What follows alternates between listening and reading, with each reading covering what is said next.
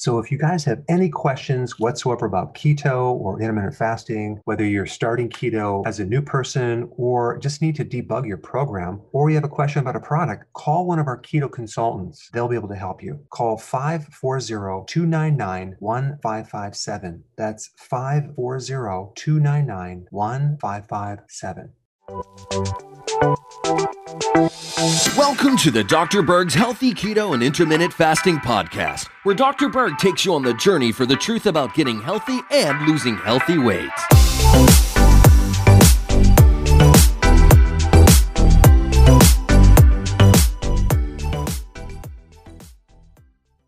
Now, I just assumed that everyone knows the answer to this question, okay?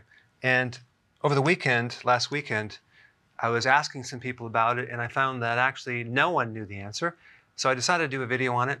Um, you might already know this, but I just want to clarify it because it's very important. Why nutrients get depleted when you eat sugar and foods that are like refined carbohydrates, okay? And I'm talking about also um, juice and sodas and like liquid sugar. So very simply, in your energy factory called the mitochondria, there is an engine that involves fuel and oxygen, okay?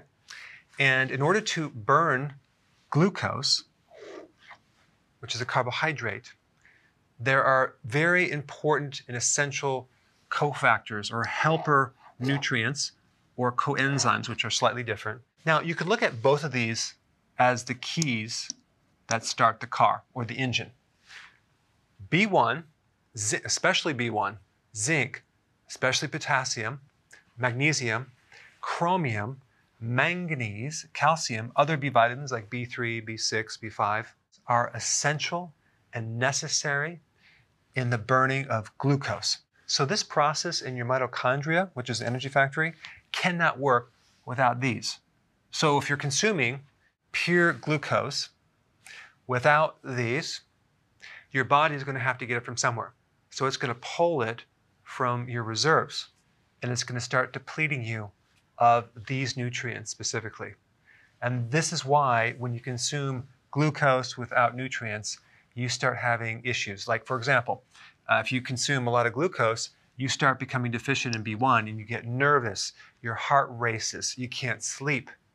I mean, there's a lot of other symptoms like brain fog and fatigue.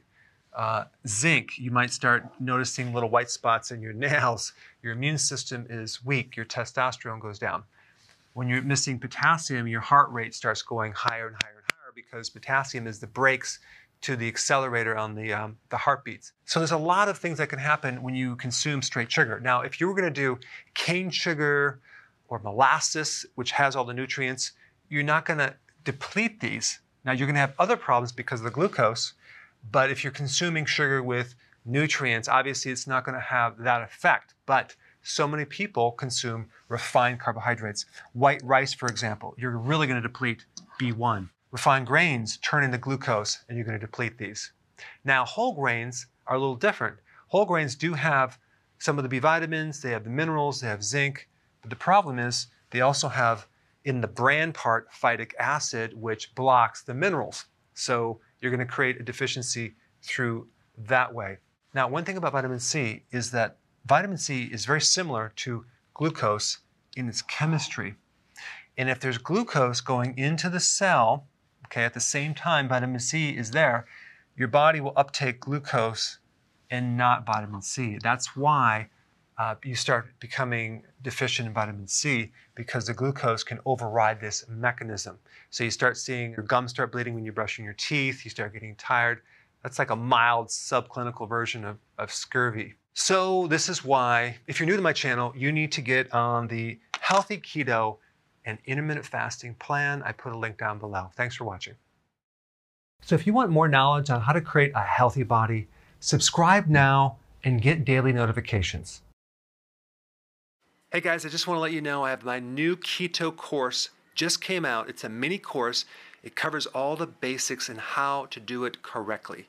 You can get through this in probably 20 minutes at the very most. So if you're interested, click the link below and get signed up now.